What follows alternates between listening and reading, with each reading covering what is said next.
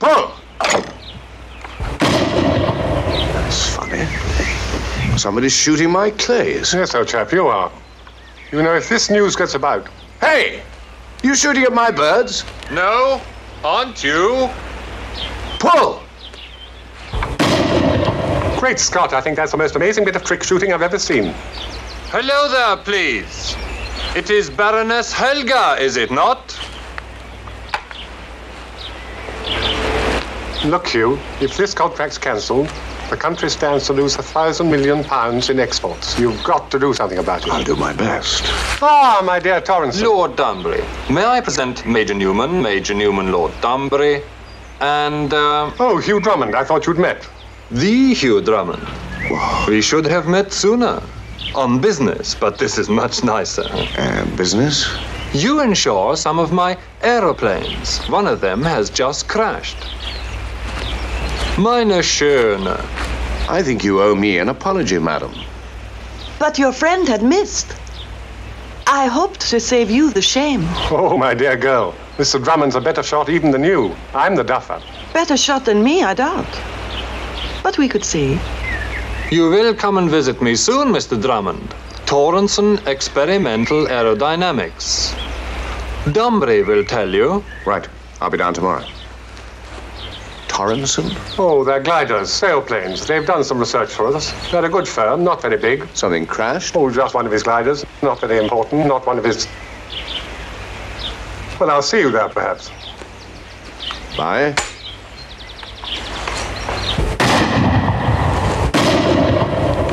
You are a good shot. I'm also a good cook. That is our dinner. Fresh? Pheasants are supposed to be hung for a week, you know. I'm a very good cook. You'll never know they were fresh.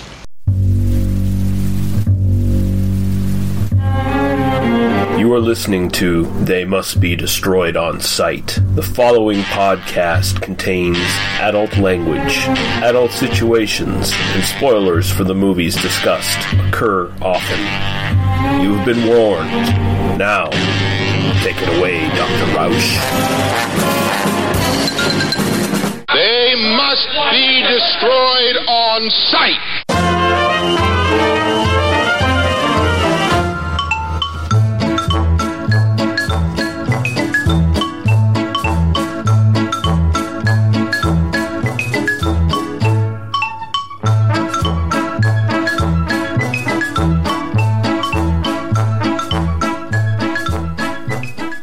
Hello, welcome back. It is They Must Be Destroyed on Sight, episode 285, and I am your host, Lee. Careful, that's my bad knee, Russell. Mm-hmm. I am joined by my co-hostess with the mostest, now a graduate. You mentioned that last time. Yeah, I'm going to mention it again. I'm going to keep saying it until you believe it. For a femme fatale, you sure make a damn good ski instructor, Hardy. How you doing? That's exactly my goal. All this education, I become a ski instructor. You see, IMDb had like no quotes, and so I had to like pick them as I was going. So it was like that was the first thing that sounded Lee like. So I just threw it in there. A ski instructor. Femme fatale was the thing, but you know. No, ski instructor. That's the sexy part. Yeah, no, yeah, that's just true. And we got two special guests tonight. First off, we have Vaughn Jerks and Titty Woo, or Titty Who actually is the quote. Kohlmeyer, how you doing, sir? Wow, I don't know if I'm supposed to be flattered by that or in like just feel hurt. I don't know. But yeah, I'm doing okay. Usually when I hear the word jerks around me, it's usually a. Well, I think the robot was malfunctioning, and it's like basically a masturbation and titties in the face joke. Okay, I can take this as a compliment then. Yes. Faruba, I don't know. Hey, I'm doing good. How you doing? Great. Awesome. And we are joined, and it's been too long. It's been a minute since he's been on the podcast. It was like 2 years ago now. I can't believe it or not. Daniel kills the taste bud Segura. How you doing, sir? Yep, COVID-19. Gotta love it. Man, you sound like a serial killer leaving a message to the cops in your intro. It's terrifying. You have 14 days to comply. Holy shit.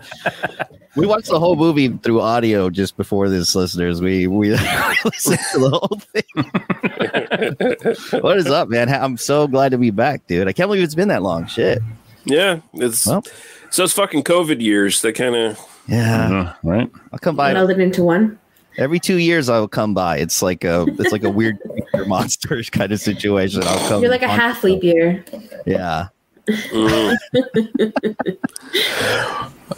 Yeah. So we're doing Some Girls Do, and the reason we picked this is because we're still on our little kick of. Hey, we do a movie, and then we go through the cast, and then we pick something from their filmography, and whoever we pick, and then we go with that, whether we know it or not. Just it looks interesting. So I picked Maurice Denham last time, and so this was he actually had a shit ton of interesting stuff in his IMDb, but.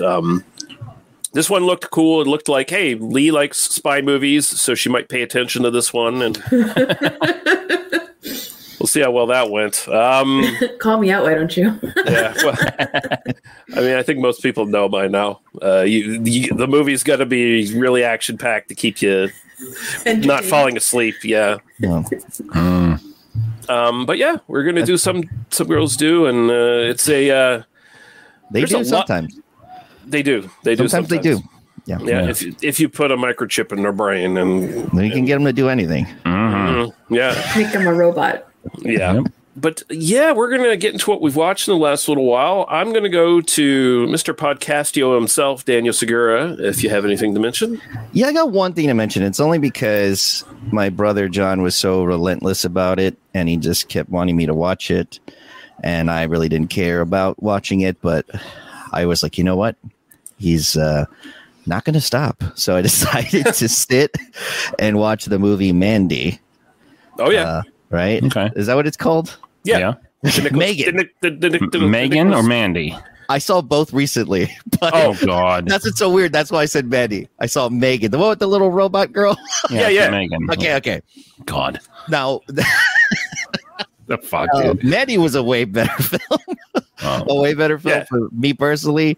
But, it was definitely not what I thought it was going to be. I thought it was a lot funnier than I expected. It kind of caught me off guard in that sense. I think the way it was marketed doesn't really do the movie justice. If you're going in there, wanting to have a little bit of fun, with a little bit of violence. I thought it was a good time. It's kind of more like a dark comedy, in my opinion, with a little bit of Twilight Zone touch to it. So, yeah, I had a good time. Yeah, that one... the one they put in theaters was like the PG-13 cut, I believe. Yeah, I saw the director's cut at least. Yeah. So there's a little bit more violence going on. I liked it. I thought it was pretty decent. It's not earth shattering or anything like that, but it's entertaining. It's like if you like Child's Play and you want an update on that, that's kind of what that is. And her dancing and everything, it's just fucking legendary. Yeah. She's doing this shit. Mm-hmm. Yeah, I liked it. Okay. I'm done. Yeah. Oh, that's cool. We'll move on. Been working a lot, so yeah. We'll move on to Mr. Kohlmeyer. What have you watched lately, sir? So I got two. These are kind of more recent, from the independent scene. So Kids versus Aliens from last year, but it's countryman there, Jason Eisner's kind of follow up, I guess you can say, from Hobo with the Shotgun. I really enjoyed this film. For the short, it's like 79 minutes. Yeah, it's pretty short. It moves like a madman, and I love the whole thing, and I even love the ending. And I think a couple people I know who saw it were talking to me about how they didn't particularly care for the ending, and I just thought the whole film, all around, was just a really good time. Mm-hmm. Yeah, they're. I guess they plan on making more, so it's like the ending makes sense the way they did it, right? Yeah. So. Mm-hmm. And it's just, I think it's just really great that he's kind of like, with everything else he's been doing with like the Dark Side of the Ring stuff and all that other stuff, that he's kind of taken all that over the years, all the work he's been doing, and kind of finally got a chance to make another movie, and he made something he really wanted to make, and it's fantastic. And now he's got Netflix giving him money, so okay, do it. Good sign. That's awesome. And the other thing I watched, which I wasn't disappointed by, but I was just kind of amazed it was made by the same guy, Let the Wrong One In from 2021. This is all. This is on Shudder, I think. Kids versus Aliens is also on Shudder. Yeah. This is directed by Connor McCone, who did Stitches a handful of years ago, that zombie clown movie. Okay. From 2012. Yeah. I didn't care for that movie, but I liked that one a lot more than this one. Because this one's about, these Irish kids. His junkie brother comes home and he's been bit, and they're trying to figure out if he's a vampire or not. What do they bring back? It says it's based on the book Let the Right One In, but it's more based on Buffy the Vampire Slayer. Because even what's his name? Why can't I think of his name now? Oh, the guy who plays Giles is in it, right? Yeah, he plays the vampire hunter in the film, and you're like. And there's a training sequence where it just feels like it's just straight out of the original Buffy film, and you're like, oh, come on! It just was really kind of piss poor, and I was just, it was a film that I was like, oh, Shudder keeps shoving that on the main page. It's like, oh, watch this. Like, okay, so I finally sat and watched it. I was like, no, Shudder, you're killing me. You're Shudder. Just the screenshot. I was looking at the screenshots just now. I was like, yeesh, yeah. There's some funny moments to it. There's some funny stuff to it, but overall, it's just.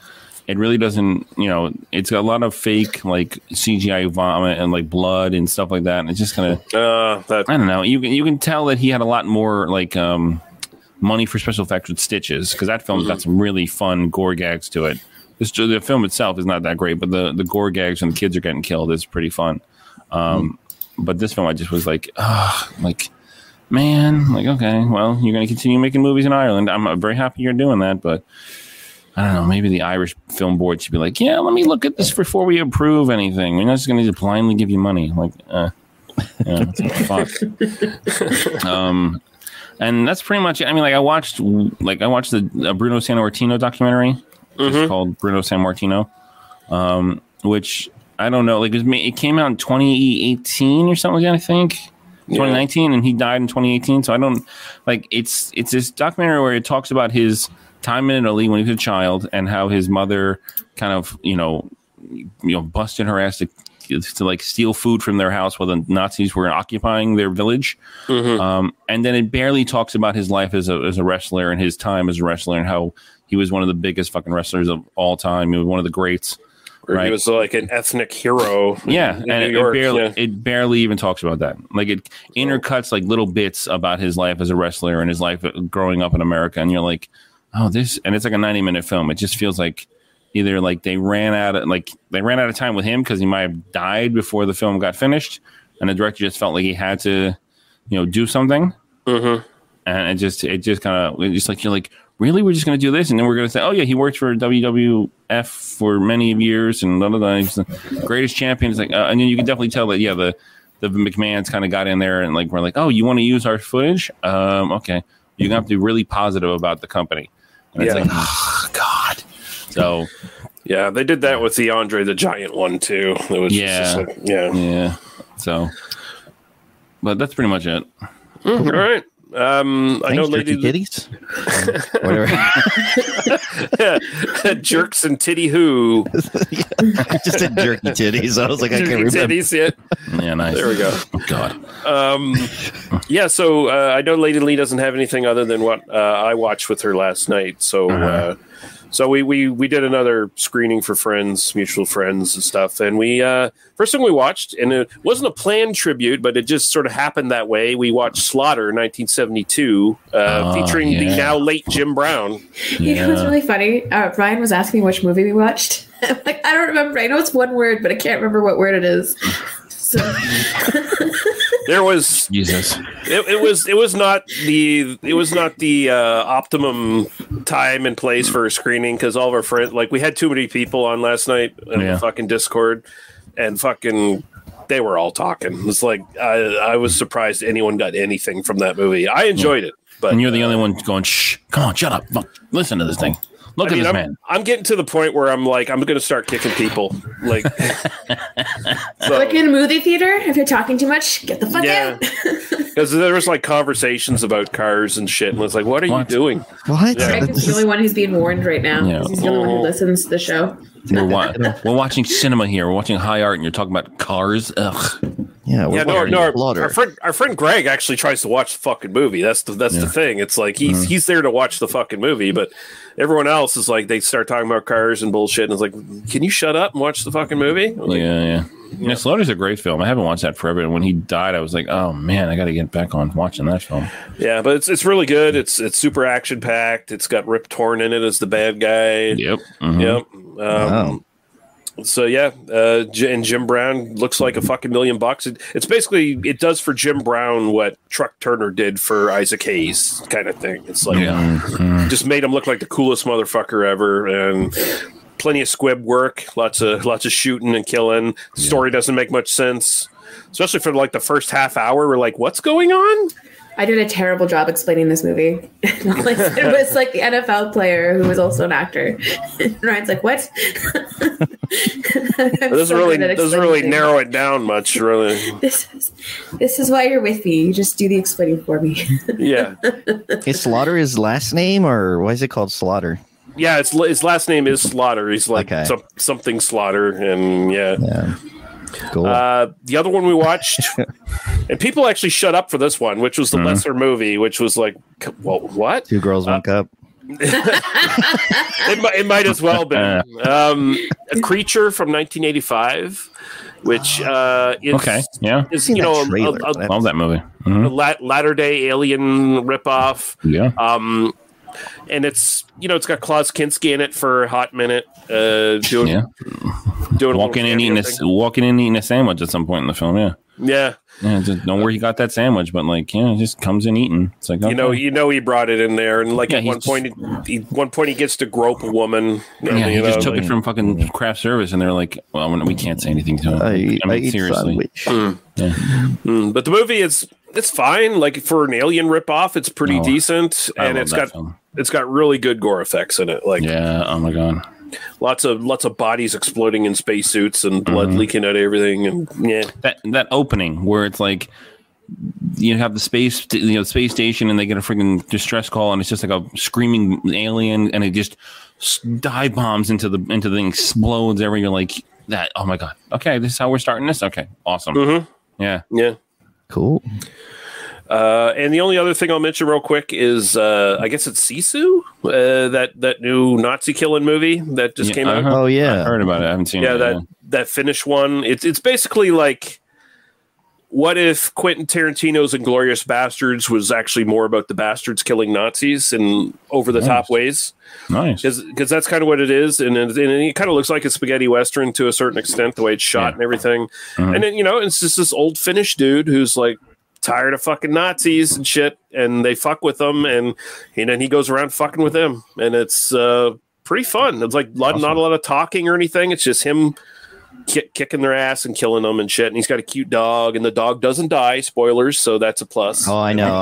I was freaking out the whole movie. It's like, come on, you gotta let this dog go. Just let this dog live, please. Mm-hmm. Yeah, no, it's a good time. It's a lot of fun, and it's only 90 minutes, so it's like, it's fucking fun. It's honestly, if you're gonna watch, you're watching the theater. Like, it's something that deserves to be watched in that environment. Yeah, I can see that. Because I was just looking at it's like, wow, they put a lot into this, how this movie looks. Like, it's fucking beautiful. So it's beautiful. It's amazing how, like, if a dog dies in something, people are like less likely to watch or less likely to enjoy it. Yeah. Just one of those things like, oh, if the dog dies, fuck that, I'm done. It's very, very few exceptions to the rule. I think like John Carpenter's The Thing is kind of an exception. Oh, yeah. Mm-hmm. At First Blood, I didn't really mind those dogs dying because they're attacking him in the woods, and he kills a couple of Dobermans, I think.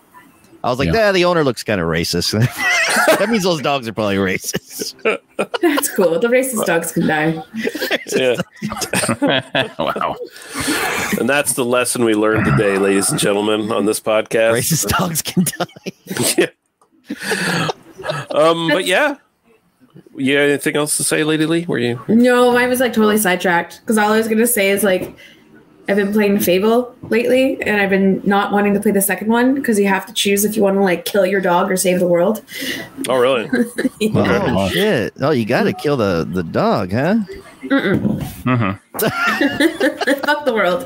Why do I want to save the world? Yeah, no, I knew that'd be her choice. It's so sad. It's so sad. They, even the dog's telling you, like, so long, just do so it. Just shoot me. Shoot me, Shaggy. Fuck. Hit me now, Shaggy. I've had a long life. Now it's okay, though, because I can just say the dog's racist. See? Yeah. Yeah. I really hate you, Shaggy. Wow. Shit. You hate juice? Well, okay, Scoob. Yeah. Anyway, enough. I feel like this is why you haven't had me back on.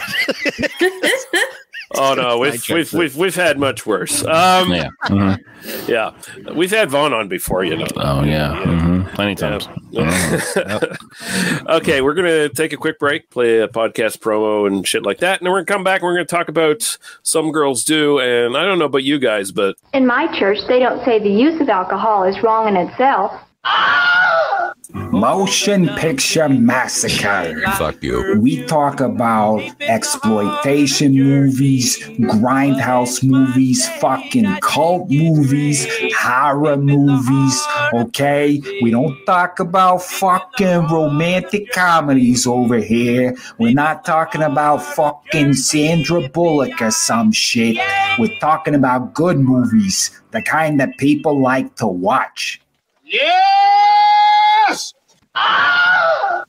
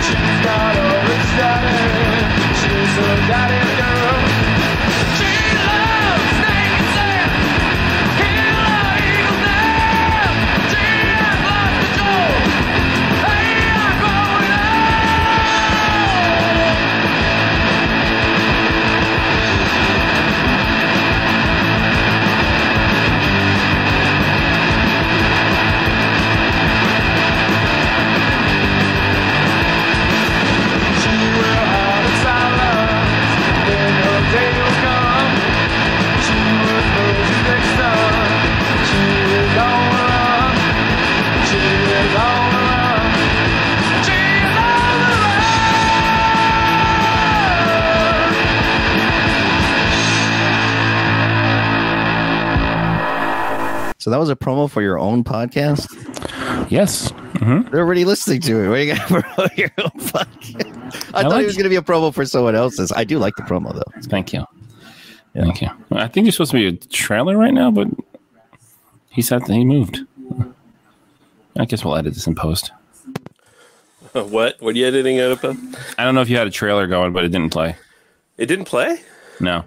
All right, we'll get to the trailer here. Yeah, that's Mike Justice doing that. Yeah, it's Mike. Yeah, he just sent that to me one day, and I was like, "Can I use this?" And he's like, "Yeah, it's perfect." All right, love that guy. Yes, he is a very charismatic son of a bitch. Psychotic, yeah, one of those. All right, Some Girls Do, 1969. We have a trailer. These girls love men and show it in an extraordinary way. Titillating, unusual, exotic, but always very, very dangerous. Give me that gun, or I'll shoot the darling little traitor.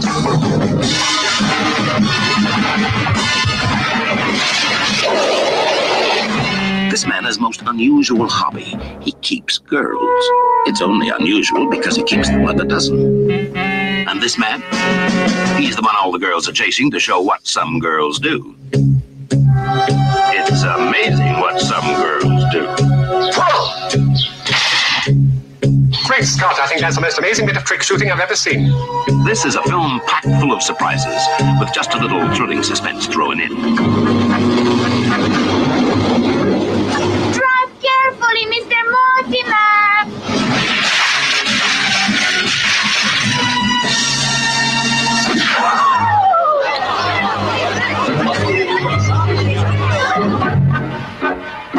evening, Mr. Drummond.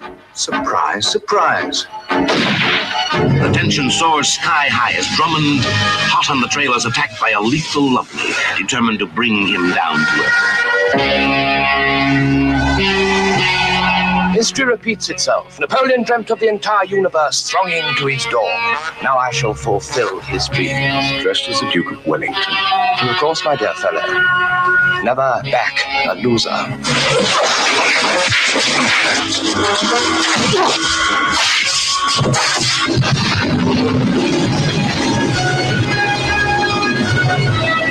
Some girls do a fast-moving, high-powered film where everything goes with a bang. A glittering assembly of stars. Richard Johnson as the hard-hitting crime buster Hugh Drummond. Dahlia Lavi as the luscious but lethal Helga. Biba Longcard as Pandora. James Villiers as a high-class gangster with a liking for ladies. And introducing Sydney Rome as Flicky, with guest star Robert Morley as Miss Mary, and Virginia North as Robot Number 9. For action, spectacle, excitement, laughter, and girls, girls, girls. Don't miss Some Girls Do. All right, Some Girls Do, 1969, directed by Ralph Thomas. Yep. I was not familiar for a lot of his shit. I guess he's kind of famous for the Doctor series of films in Britain. That was kind of like his claim to fame. Mm-hmm. It was like this 7-film series. He directed all of them like over a span of, I don't know, 15, 20 years, something like that. Yeah. He kept going back to them because he was not having success with the other stuff he was doing. But he did do those. He did the first movie in this 2-movie series, Deadlier Than Male, as well. So there you go.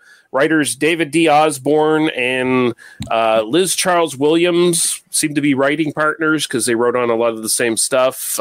They also did Deadlier Than Male. And the exploitation film Open Season a little later on in the 70s. Mm-hmm. We got Herman C. McNeil and Gerard Fairlie as the writing credits for the Bulldog Drummond character. So I'm just going to like explain here for a sec for people who might not know. Bulldog Drummond was like a pulp adventure character. Was created by McNeil and first appeared in 1920 in the self-titled novel. Appeared in 9 more before Gerald Fairlie took the character over after McNeil died. And he wrote several more. And including the film that preceded this, Deadlier Than Male, there's been 22 films in all, with the first being released in 1922. So this is a character that goes way back to the silent era on film. And this and Deadlier Than Male was one of the many reboots and revamps of the character. So, like, Drummond was apparently an influence on Ian Fleming's James Bond, legitimately. And he was kind of like an adventurer, a spy. In this movie, he's like an insurance investigator or some shit. It's just, what's more exciting than that? Come on now. It's a very sexy occupation. Ooh. But that's the writing credits. We have Richard Johnson as Hugh Drummond, and he's been in a ton of great stuff. Oh my God. Mm-hmm. He's been in The Haunting, Beyond the Door, The Monster Club, Lucio Fulci's Zombie, all kinds of stuff. Vaughn's actually very familiar with him. He's covered a lot of the films he's been in. Yeah. Mm-hmm. We got Dahlia Lavi as Helga, and she's been in a lot of interesting things. Didn't have a very long career though in film, but the stuff she was in was pretty interesting. The Return of Dr. Mabuse, The Whip in the Body, which is a really good Mario Bava film, very kinky Mario Bava film with Christopher Lee as a kinkmeister who's into BDSM. Yeah, dude. Yeah. And he's a ghost as well. He's a horny ghost. She was in one of those. She was in the Casino Royale, the first one, the spoof Casino Royale. Well, not the first one, because the first one was the American-made one, right? Which was like the very first Bond adaptation that no one talks about. But she was in that. She was in 10 Little Indians, and she was also in the Silencers, which is what's his fucking name? Jerry Lewis, Dean Martin, one of his Matt Helm films, right? Mm-hmm. We got Biba Longkar as Pandora. I didn't really recognize pretty much anything she was in, but these ones sort of stuck out for me: the Birds, the Bees, and the Italians. Yeah. Yeah. There's one which apparently is a sexy Italian film, I guess. Is like I guess it's like a anthology film with like a bunch of like, dudes cheating on their wives and stuff kind of film. Fun. Yeah. Then she's in something called Interrobang. Cool. Which I don't know, sounded titillating. And then she was in the very shitty Don't Look in the Attic, which was her last film in 1982. I think that killed a lot of people's careers, probably. Yes, it did. We got James Villiers as Carl Peterson. He was in Repulsion.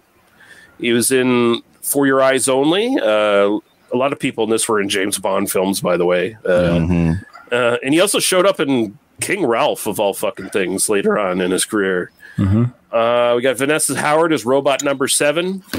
She was in a couple of horror films around this time. She was in Gurley, What Became of Jack and Jill, The Blood Beast, Terror, and Corruption. Mm-hmm. We got Maurice Denham, who is is Mr. Mortimer, and he's the reason we're doing this film. Yep. We got Robert Morley as Miss Mary. Very storied career. Lots of great stuff he was in. The African Queen early on. The Old Dark Host. And this is a 1963 remake of the 1932 film. And it's a co-production between William Castle and Hammer, of all things. It's weird. Just to know they did that. He was also in Theater of Blood, The Great Muppet Caper. Oh, yeah. I remember him in Theater of Blood. Mm-hmm. He dies horribly. Yeah. Anyway, back to The Great Muppet Caper. And he was also in the weird offbeat slasher film from the mid-'80s, The Wind, which has, what's his fucking face? Wings Hauser is in it. Yeah, yeah. Mm-hmm. Oh. Yeah. We got Sydney Rome as Flicky. The only thing on her fucking resume that resonated with me was the Puma Man from 1980, which I think the Grind Bin did at one point. Puma Man. She was in Sex with a Smile, which is a Sergio Martino anthology film. Oh, okay. With it's her. What was it? Edwidge Fenech, Thomas Milan, and I can't think. He's on the front cover. Marty Feldman. Okay. Plays in that film. Yes, that's a pretty kind of bizarre kind of Sergio Martino kind of gem. Within all the stuff that he was doing in the 70s. Oh, cool. Yeah. Uh-huh. We got Ronnie Stevens as Peregrine Carruthers. None of his stuff really stuck with me. I didn't really recognize anything. I guess he did two of the Doctor movies that the director here did. So, and the Carry On films, which also the director did a couple of those too. Yeah, some of these people were some of these people were basically in all British stuff ever. He's in Morons from Outer Space, which is a great fucking film. If you've never seen that, you should go check that out. Oh, okay. Mike Hodges, Morons from Outer Space. Yeah, that's a great film. We got Virginia North as Robot Number 9. She was in the previous film, Deadlier Than Male, but as a different character. Mm-hmm. She was also in On Her Majesty's Secret Service, which is the Lazenby one, right? The good one, yeah, you're right. Yeah. Mm-hmm. And we've covered her on this podcast on the abominable Dr. Phibes. Oops, yeah. I just burped on Phibes. That's great. Oh, no. Yeah, very short fucking filmography, but all of them bangers. I don't know. Mm-hmm. Yeah. Nicholas Phipps is Lord Dunbury. Ute Stinsgaard, I wanted to mention, is Robot Number 1. She was in a bunch of horror stuff around this time. Scream and Scream Again, which is not great. But Lust for a Vampire, which we've covered on the show, is very good. And also Burke and Hare, which is also pretty good. Mm. I just want to special mention this one. Shakira Kane, the wife of Michael Caine. This was her first role in a movie. Exotic Robot Observer. And she went on to be in On Her Majesty's Secret Service, and of course, I guess she met Michael Caine on The Man Who Would Be King. If I'm not either that, or she got the role because of him. I can't remember which, but something like that. Yeah, Michael Caine. Michael Caine. And then we got Joanna Lumley as second robot saboteur. And I want to mention her, too, because she was also in a bunch of horror stuff around this time. The Host That Dripped Blood, On Her Majesty's Secret Service, Satanic Rites of Dracula. And she went on to have all kinds of stuff in her career. Also in Eurotrip, of all things, just out of nowhere. Nice. Yeah. That fucking stoner comedy movie? Yeah. Mm-hmm. She's like the clerk at the fucking sex motel or something, I think, or... Holy shit! I haven't even thought about that movie in forever. Good luck. I have a synopsis here from Kevin Steinhauer on IMDb. A series of unexplainable accidents befall the people and companies responsible for developing the world's first supersonic airliner, SSTI. Or SST-1. The British agent is sent to investigate. He's not really a British agent. He's an insurance agent, so I guess that still counts. And help with another agent uncovers a plot masterminded by Carl Peterson, who stands to gain £8 million if the aircraft is not ready by a certain date. The evil Peterson has developed a number of robots, quote unquote, actually rather beautiful girls with electronic brains, to help him sabotage the SST-1 project by means of infrasound. Extreme low-frequency sound waves, which can be directed at people or objects with devastating results. So, yeah, not bad. No. That's all right. Yeah, but we'll get into it here. I'll throw over to Daniel first. What are your sort of general thoughts on this one? Well, first of all, much like the title where it sounds like it's in the middle of a sentence, I feel like I was in the middle of a movie that was already happening at first. I was like, do I need to know lore? Because this stuff was just kind of already popping off. I didn't know who the fuck was who, and there's just a lot of names and shit, just like most of these movies are like. Mm-hmm. And I thought it was aesthetically pleasing. Like, it's wonderful to look at. Like, this is a movie you could just kind of have on, and it just looks really nice. And that was cool, and that kind of kept me going until things started getting really good. But yeah, I mean, that first kill's kind of fun, but oh my god, yes, very unbelievable, but very fucking fun. But no, I thought just every time we like. You know, we talked about the little lull that it had in the middle of the movie. Other than that, like, there were times where maybe it would get a little slow, but then something kind of fun would happen, or a good little bit would happen, little comedy bit. Honestly, I didn't even know it was supposed to be a comedy. I thought it just kind of had a sense of humor to it, because it's not overly silly. Not overly silly, at least. But for the most part, I thought it was a pleasant watch. I think I would watch it again just for funsies. Maybe it's a good hangover movie, because I literally was watching it hungover.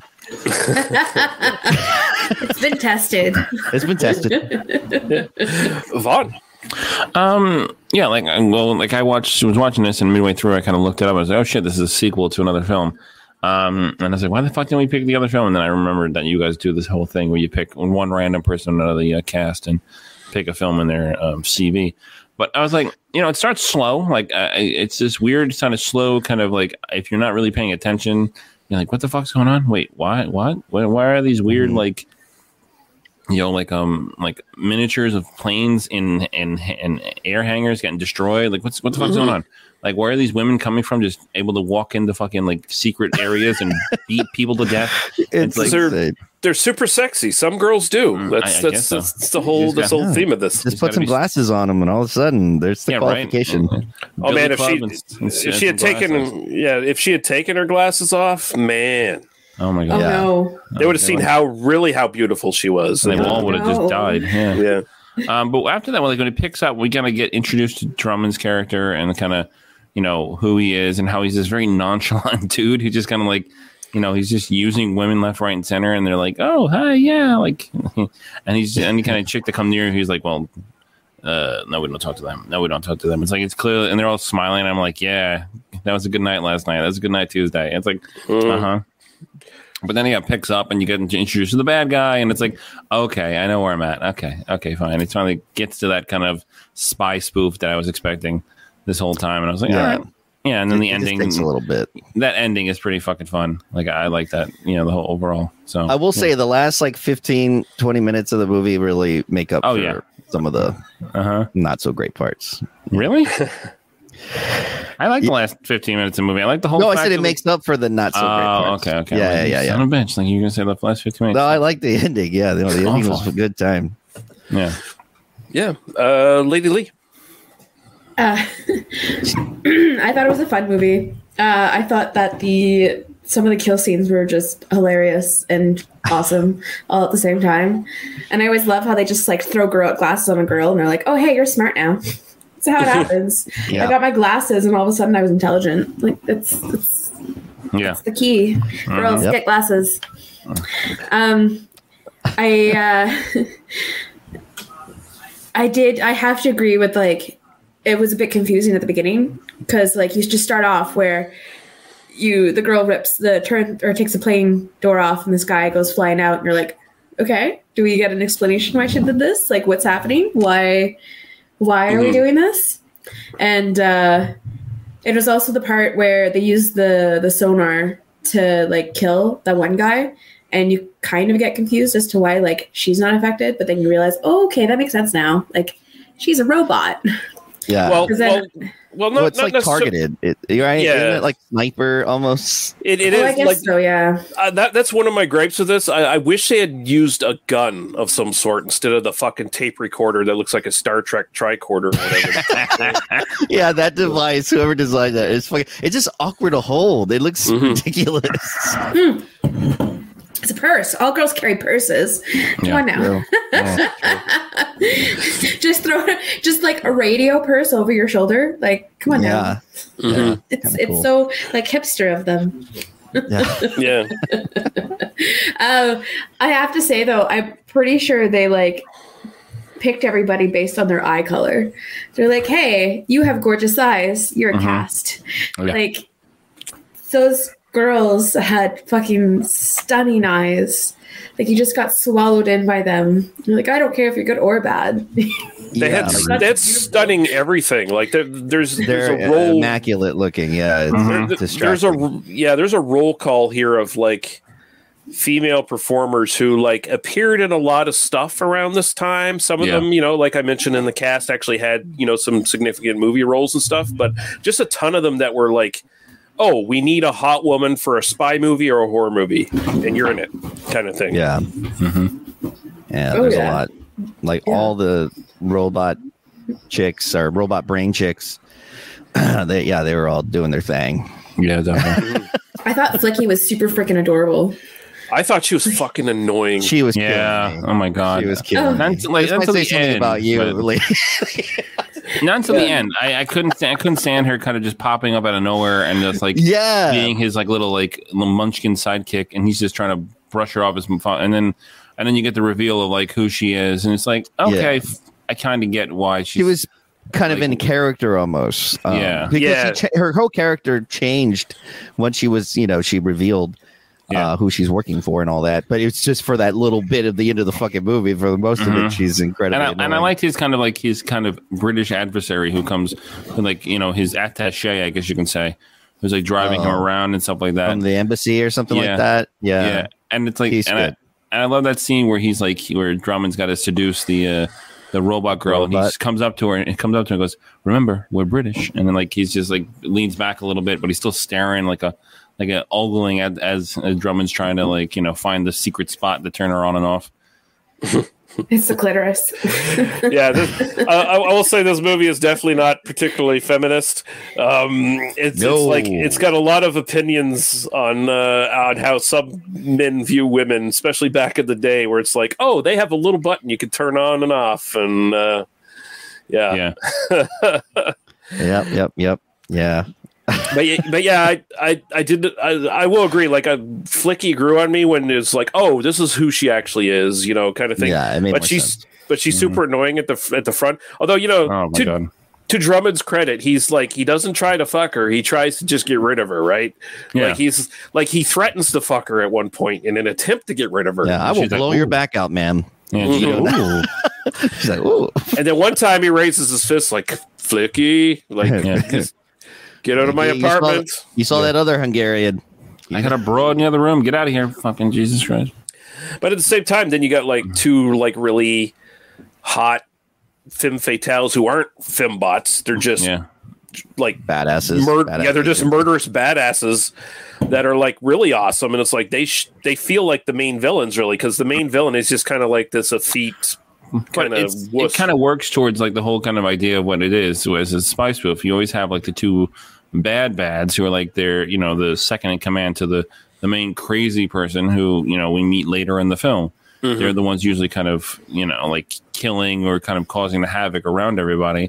It's just that it's two very attractive looking women, you know, who are kind of like weirdly like friendly with each other, but also you can definitely tell that there's kind of like an adversarial kind of like, I like him first type of kind of BS that's going on between the them. Was it Helga and Pandora? Yeah. Mm-hmm. Pandora's like, I've got my Pandora's box. Mm-hmm.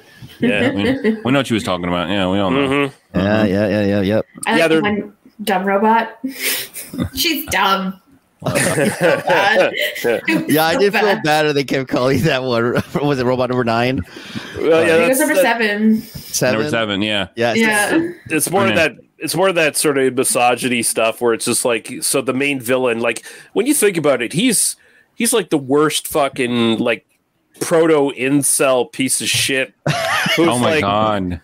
Yeah, you know, he's like, I've captured all these women basically, and I've put chips in their brain, so I've picked incredibly stupid women, by the way, so I could put chips in their brain and control them. And it's like, dude, like this would not fly. This would not fly in 2023. I wouldn't really even fly in like the late 70s when the film came out too. It's like, it's like, you know, because the whole feminist thing was going on. It's full bore. Like even though this is a British film, you know, women would just be like, really? Like, and I like the kind of juxtaposition to that the two women that he kind of employs to be his muscle are exactly that. They're kind of these independent, take what they want kind of. Leave bones and husks around them type of chicks. And then every other woman he has like that kind of guards his palatial estate or what he says is dumb. Even like you find out that number 7 really isn't a robot at all. She's just been conning him the whole time. Like she, you know, and it's kind of funny when he figures that out of all of them. I think it was the funny scene near the end of the film where he goes over in the PA system and pretty much calls like 1 through 6, go to this room. 8 through 12, go to this room, and then 1 through 6, kill 8 through 12, and 8 through 12, kill 1 through 6, and then number 7, come to this room, and it's like, and you just as they're running, you could just hear the gunfire and everything going off. It's like, oh, that's fucking wonderful. Yeah, I felt bad. I wanted them to survive because they're all just innocent victims. Yeah, they're basically puppets, you know. Because I mean, at first I was like, oh, they're full blown robots, so like that's why it doesn't matter. But that's why they don't feel pain, and that one of them's on fire and they don't care. Oh. But then I realized, oh no, these are real people that he did surgery on, and now they're like zombie women, that are hot, you know. So it's like it's kind of fucked up, man. Yeah. It's definitely, it was a surprise to me, some of the stuff that was going on in this, you know, sexual politics wise. But I do like that, you know, so Drummond is basically just a Sean Connery ripoff, you know, like in this movie, he's sort of presented as like, we're going to rip off like Sean Connery, Dr. No style, but you know, and he's even trying to kind of do the Connery kind of delivery. Delivery a little bit. And the movie still has like all the tropes, right? And even though it is slightly a parody of British spy movies, and honestly, all spy movies kind of were parodies of themselves. But it's like it's got all the tropes. You got the evil genius who explains his plans and keeps the hero alive and has dinner with them and shit. Even the hero himself seems like he never looks shook. Like he constantly is like, oh, I'll get out of this. This is not a big deal. We're just going to have some dinner and I'll be just fine. I'm still going to fuck Helga by the end of the night. Like, like they don't even lock him up in his room. Like they just going to be like, yeah, we're all going to go to sleep. And we're going to let this guy who's a fucking spy guy, like be able to just go wherever he wants. It was just such a casual thing too. It's super casual. Yeah. I've tried to kill you like 5 times in the movie previous, but we're still going to fuck on your last night where, you know, Yeah, and he fucks her out. That's why he's able to get away, because he just blows her back out. She knocks out, and he puts her to sleep and takes all her clothes. Yeah. I will say, like, you know, I was getting kind of confused with some of the women. Like, there were some interchangeable blondes in this where it's like, is that Flicka or is that the other person? Yeah. But Dahlia Lavi is like, she sticks out. Unbelievably beautiful. It was like, whoa, okay. That's pretty good. She is, it's amazing. The first time I saw her on the screen, I think the first time I see her, did she have a helmet on? Yeah, she's in the motorcycle. And I thought that was a hot guy at first. I was like, is that a hot dude with makeup on? I'll fuck with that. But nope. It's Helga. Yeah. Lee, what did you think the action stuff? Because I was going to ask about that too. Yeah. I thought because of the action sequences, like it kept you entertained throughout the movie. So I did enjoy it. I thought they were also like perfectly hilarious too, because the green screen was so obvious. Like it just, like when he was doing the parachute, it was just so funny. It's like, oh yeah, this is not a problem. Like meanwhile, the wind would be like crazy on him, but he's like crazy. So casual. Yeah. And the same with the driving on the boat. Like when they did the water, and then the girls are just like, "Yay, we're all gonna act casual," and they got no water on them, even though they're going pretty fast. Like, they don't. They don't have a windscreen either. Like at least, the hair is just like perfect. Yeah, yeah. Yeah, like it's all rear projection, eh? So like, especially the boat chase really reminded me of like, this is not far removed from like an episode of Batman, the TV series. Right? Yeah. The fighting scenes are super campy. You could just replace him with Batman and add the little stupid onomatopoeia sounds and shit, and you'd have the same shit. Like they were silly. Like there's one where he kicks. Great. Well, yeah. Because it was silly. Because it was silly. And it's supposed to be funny, so it's like I feel like they're self-aware, I would imagine. But yeah, that part where he kicks one of the guards, and the guard literally looks back to make sure he's gonna fall in the right spot, because he needs to fall on the table to break it. He's like, oh, okay, I loved it. It was a campy, ridiculous type of action movie that was not nearly as long as a lot of other action movies that you see like this, because there's a lot of James Bond movies that can go up to like 2 hours. This was like a very quick to the point. It got a little dry in the middle. There was a point where it did drag on. I think that's where I fell asleep, because I was trying to stay awake desperately, and then the talking and the boring parts happened, and then like it's where he's doing like the globe trotting stuff, where he's going to like, I don't know, Turkey or some fucking place. But this feels like around this time the Avengers was on TV and stuff like that, right? It feels like it's a long episode of the Avengers or something, like very similar stuff. Like I was kind of hoping it would get a little sexier. Like I appreciate like all the cool teases and stuff. It's like, oh, this is good, you know. And at one point, Dahlia Lavi is wearing a towel, and that falls off when she goes to try to machine gun them and shit. And you're bareback, and it's like, you could have lingered on that a little bit longer. I was gonna say, for your height only, I think was sexier. Wow. Okay. Wow. Jesus Christ. I just saw that movie, and God damn it, it's good. God damn it! I love that Christ. Wang is my man, dude. He's my main man. Oh, I mean, he didn't live a long life, but he lived a life. That's for sure. Sure did. Fuck yeah.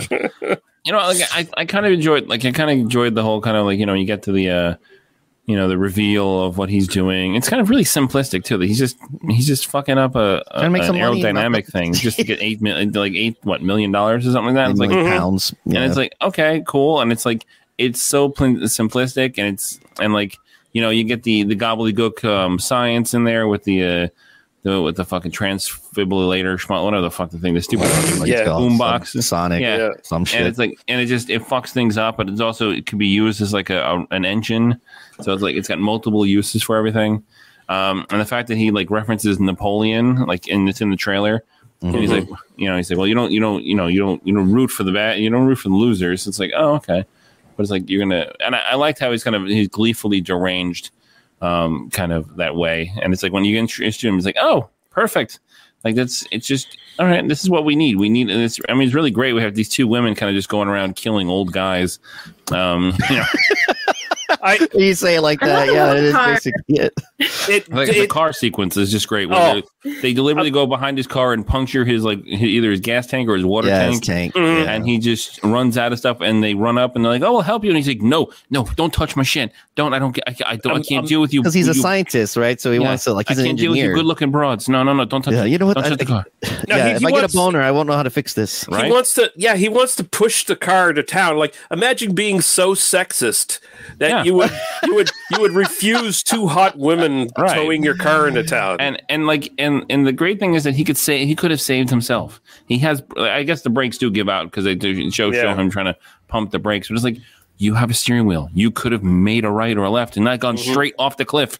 It's like, it's so solid ridiculous. Wreck too. Like it was shot well. Uh-huh. They stop themselves from having like it explode in a fireball or anything. It's just like how an actual car looks if it falls off a cliff, you know? Yeah, that's what I was expecting at the very end, like a poof of flame and smoke, but like, nope, we're just going to sit in this for a second and keep it real. That's what happens when you don't turn. Yeah. Mm-hmm. Yeah. He really should. And the fact that they were holding that car on with like a bungee cord. It's like, wait, what? Like, also, I get he's old, but you can jump out. Like you'll hurt yourself, maybe you'll separate a shoulder, but it's better than going off a cliff. Yeah, right. Yeah. But he couldn't even turn the steering wheel, so yeah, he was just losing his shit. He was so sexist, he couldn't move. Yeah, he was paralyzed with sex. So aroused by these two women that he couldn't hold himself in two places. Me, you dumb bitches! Yeah. A woman telling me what to do. I can't drive anymore. Oh God! Look at my erection. Oh Christ! Look at. Stepping on it. Oh, no. You couldn't step out of the car. Everyone would see his proper British erection. It's nothing serious. Yeah. I like the Roomba from the 60s. Yes. Oh, yeah, that's right. Roomba, you fucking hack, man. Yeah. Like, fuck yeah, dude. Home Depot orange, too. Fuck yeah, right. I love how it crashes into people, and they're like, well, the only way you can make it stop is like this, and he just kicks it right in the freaking guts. Like, screw you, I don't care. I like how there's a giant red light, like it's an FBI or something. It's just like it's got. Like, yeah. Did it have like a big red light on it? Yeah. So shopping mall, you hack. Yeah, Jesus, yes. Yeah. Jesus Christ, yeah. Although I did appreciate that, like they. It's actually kind of the size of a real Roomba, right? It's like it's not like this giant fucking like thing like you would expect in the 1960s for it to be like a robot the size of the one in like fucking Rocky IV or something like that, you know? Like, yeah. Yeah, they tried to be semi-realistic about it because that's not a real vacuum, is it? Is it no. It's just a no, but like another 10 or 20. 15 years before the actual like robotic vacuum would be developed. And also it would have been crazy loud if it was working. 27 years before the first robot vacuum cleaner, the Electrolux Trilobite from 1996. Electrolux Trilobite. Don't stick your dick in there. No. Thing's got a chomper. Someone did, but you know. Mm-hmm. Yeah, somebody found a way. Where there's a will, there's a way. Yeah. Mm-hmm. I'm feeling really dirty tonight, Electrolux. Yeah, right. Jesus. Can you clean me up? Oh, gross. Oh my God. But yeah, I like this enough. Like we said, it does lull in the middle a little bit. Yeah. But I think overall this is pretty good. You know, it's kind of like I feel like an underlooked, underappreciated kind of spice move. Like everyone talks about the fucking Matt Helm stuff, this, you know, silencers and shit like that, and the our man Flint ones too. Like those are the ones people know, and I feel like this is kind of almost as good, even though, you know, it's kind of more modest. Like it's a little bit more laid back and like in parts more realistic, you know, like the way they're trying to do kills and stuff. They're not necessarily relying on super gadgets all the time. Like there's that whole sequence where Dahlia Lavi uses her fucking airplane to try to take out that glider that he's in. So, you know, all they needed to do was cut holes in his parachute before they packed his parachute. He would have been dead. They didn't think 3 steps ahead, just 2 steps. Just 2 steps ahead. Yeah. Damn it. That's only because there's 2 of them. They needed one more chick. Yeah. And she would have thought, hey, I put holes in this guy's condom one time. This will do the exact same thing. Oh my God. Jesus Christ. Lovely. This is why we bring Daniel on. Mm-hmm. It's comedy. What? It's a joke. It's safe, guys. It's a joke. Yeah, it's okay. Yeah. Do we have any other final thoughts we want to get to before we... No. I feel like I hit everything I wanted to hit. Yeah. No, I'm good. Mm-hmm. That was fun. Yeah. Anything else, Lady Lee? No, I'm good. All right. So I don't have any box office for this thing or budget. I read, though, that it was a disappointment compared to the first film. Which probably explains why there wasn't a third, even though they kind of left it open for a third, right? With, yes. Like Flicka running off with the other dude. And, with the embassy, her being a Russian spy and him going, well, I'm not quitting. I'm just, taking in my my Russian education and him and Seven kind of wandering off. It's like, okay, that's perfect. That guy's so horny, dude. Mm-hmm. Yeah. The first one I read was... It was almost like he was a virgin. Yeah, he was. He's presented as a virgin. Like 35 years old. He's British. That's the thing. They're very modest, very kind of... It's all that tea, dude. It makes your dick soft. Oh, wow. Jesus Christ. Man. Jesus. Oh, my God. But, it does leave it open to another one. And I read that the first film was a big success. That's why he... And like you were saying, Lee, like this director kind of kept on projects. Like if one film did well, he kind of worked it until they kind of died. Mm-hmm. And it seems like with the second film, it kind of just wasn't exactly the direction people wanted it to go. Another thing I read was that they never mentioned the name Bulldog once in the film. He's always named Drummond. Yeah. He does say the bull shot though when he's talking about the drink that he has at the beginning. With Flicka, which she was loving. Which I'm like, ugh. And then there was another drink that he made, a black and white in water, and we looked it up, and it's I guess it's the brand of vodka. It's black and white's actually it's a Scotch. Yeah, it's Scotch. Yeah. Right. So it's because we're like, what? Like it's like, oh, okay, that makes more sense. Whiskey and water. But it's like. But yeah, it's like that's the only time you ever hear it. The bull shot is that it, but you never hear anybody. Everybody calls him Drummond throughout the whole film, and it's not really the actual character because he wasn't an investigator. He was like a spy, so that kind of makes more sense to it. Like the original character, his origin is he got out of World War I, and then he just decided I'm gonna fuck shit up and become a hero adventurer and run around the world fighting bad guys. Yeah. Yeah. I was a little old for the part too. I would have liked someone a little younger, but I still thought he was great. But then that kind of also takes in the fact that at the time period when, if you look at the Bond films, by the time Connery was aged out practically because that's why he stopped doing them, and even with the ones that were being made around there was Coburn and stuff like that. Coburn was definitely older than he should have been for those kind of characters. and Coburn was prematurely gray even at, getting at that point. But it always seems like it's an older man, and he's being, he's either, bedding or being bedded by younger women. And it's just it's this ongoing thing that we now look back as a society and go, hey, and maybe this is why all men have this weird kind of, kind of idea about how women should be because they should be kind of subservient and younger while we're hitting triple digits and getting ready to quit the old folks home.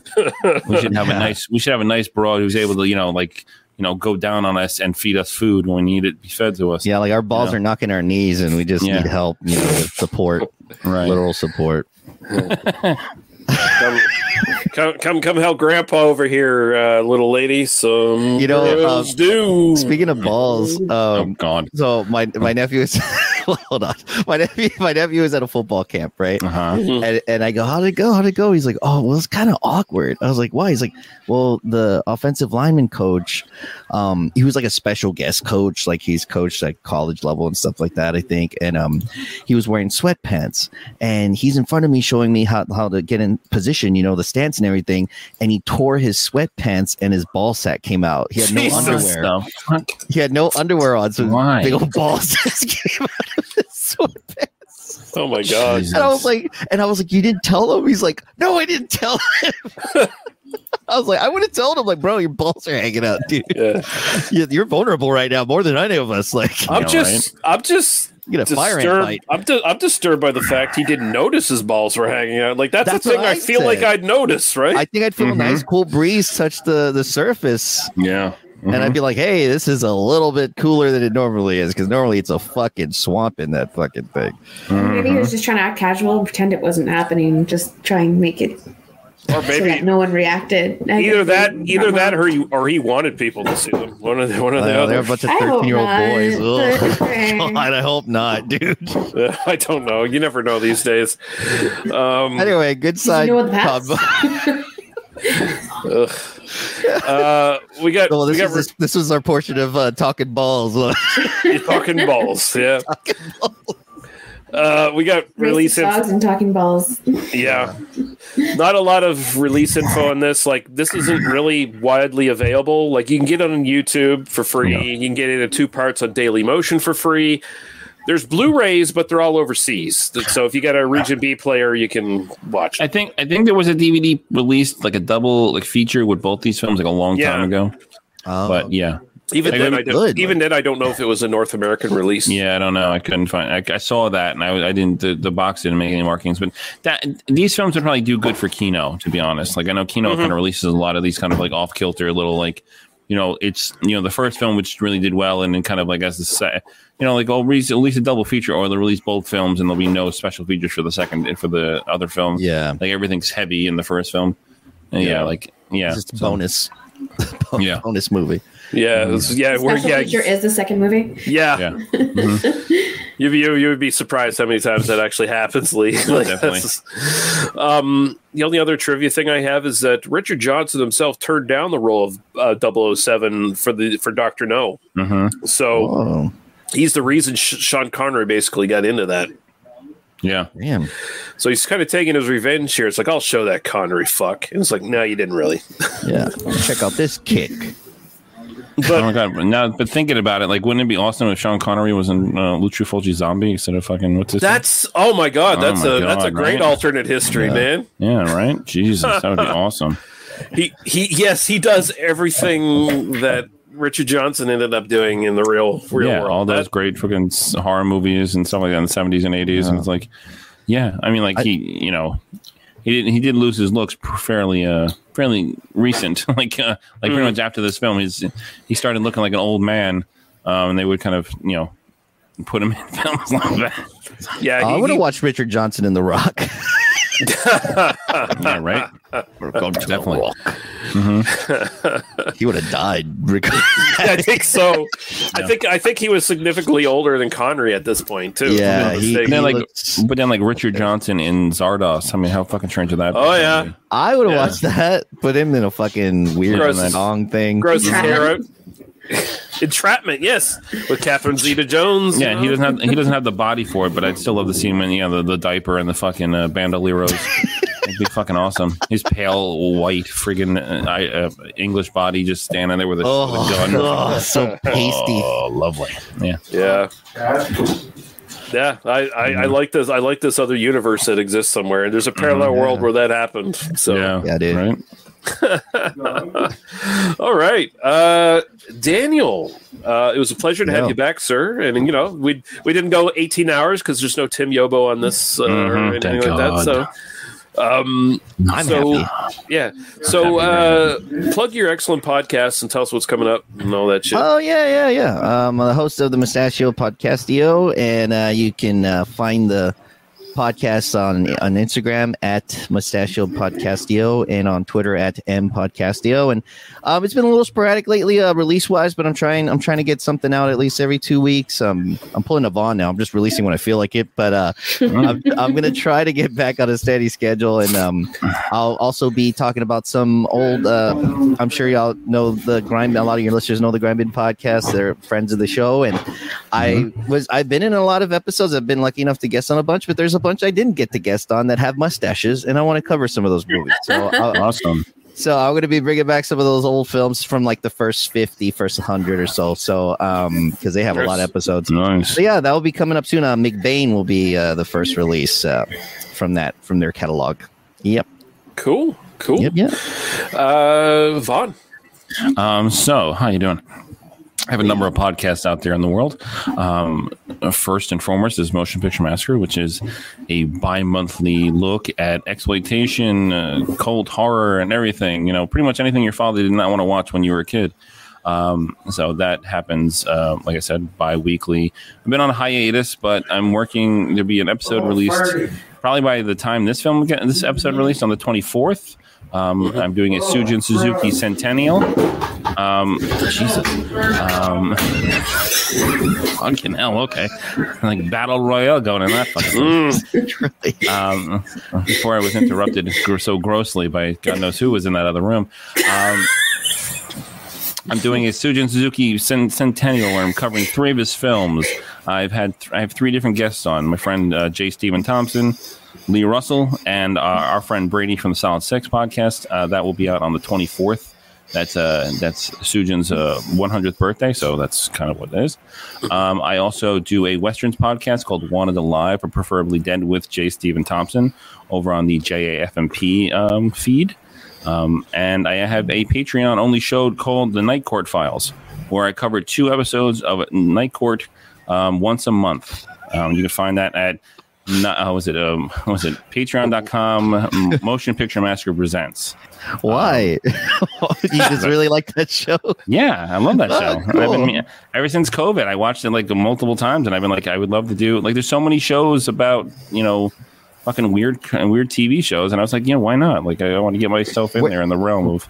Where do you watch them? Do you already own them, or? They're all on Freevee if you want to watch them. Oh, okay. The Amazon Freevee. I'll jump on an episode if you ever want. I guess I'll talk about Night Court. I've never really saw that show that much. You know, sporadically. You know. Yeah, I've been. We me and my girlfriend actually have been watching it now all over again, and I'm going through it season by season slowly. So. All right. Yeah. Mm-hmm. Dope. But that's pretty much it. Yeah. All right. Cool. And Lady Lee, anywhere people can find you? Anything coming up? The next episode that you decide to do will be our next episode. I guess we're not as actually. It's your pick now. Oh yeah, that's it. That's right. Yeah. I assume you did not make a pick yet. I did. Oh, you did? Okay. I did make a pick, and I picked Dahlia. Okay. And I picked The Whip and the Body. Oh, nice. There was so many good ones to choose from, but you kind of helped me, because when you mentioned earlier, I was like, oh, yeah, that's a good one. I'm going to do that one. Because I saw the Lock Up Your Daughters was one of the options, and we mentioned it last time. I'm like, well, that would be fun if we did that, because it was mentioned last time. And then there was What, which was another one that was looked interesting. There was a few others. I started watching the beginning of What, and I'm like, nope, I'm not doing this one. It changed my mind very quickly. It was like a Jordan Peele movie. It's like, what?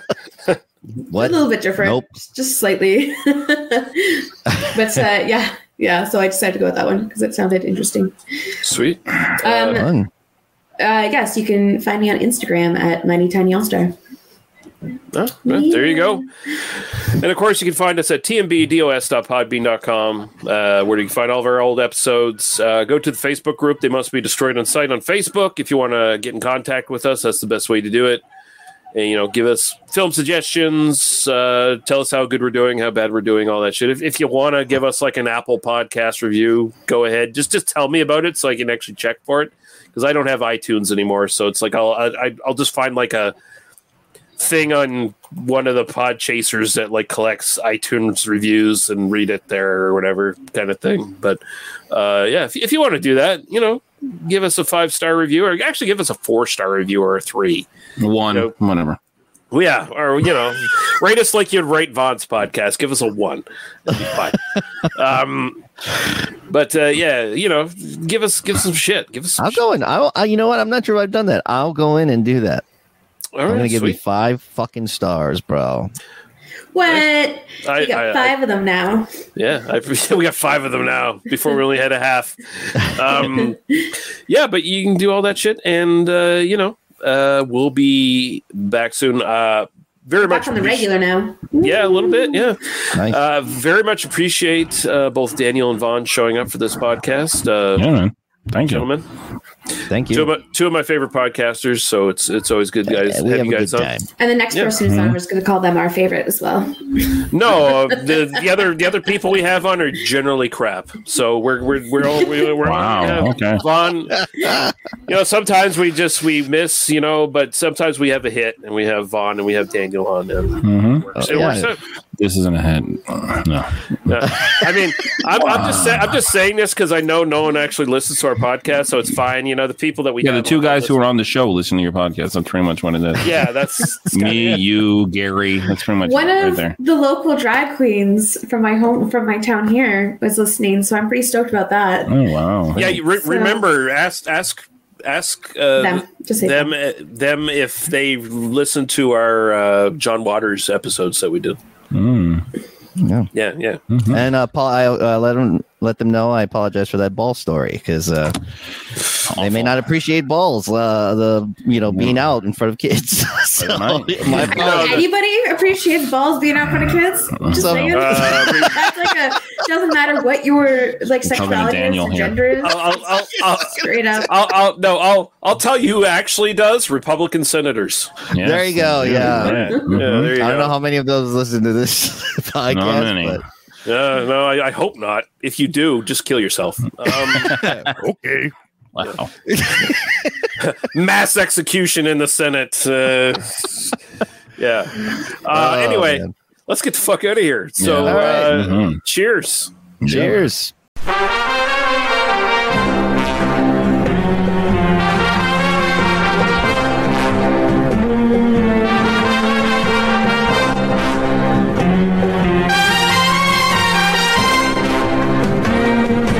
Some girls do have the power to corrupt and destroy you. They'll take you and they'll break you, or they'll make you a king. They'll bring you the summer when winter is due. It is truly quite amazing, the things that some girls do.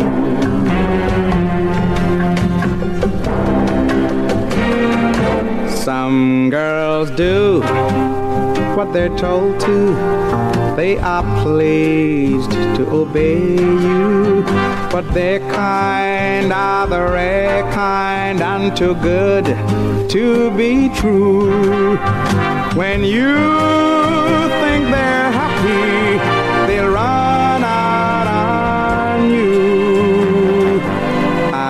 I'm always quite bewildered by the things that some girls do. But this is life, it's all part of the game. Trying to guess the unknown. There's just one rule to glamorous game, it cannot be played alone. Some girls do satisfy you, but they'll all mystify you. They'll thrill you, and some will do anything you desire. There's no about it, it's proved to be true. There is nothing in the world that can do what some girls do.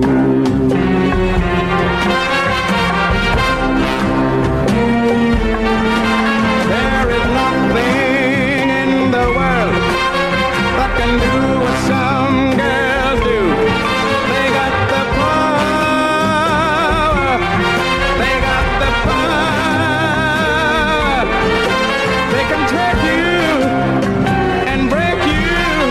They can give you everything you need.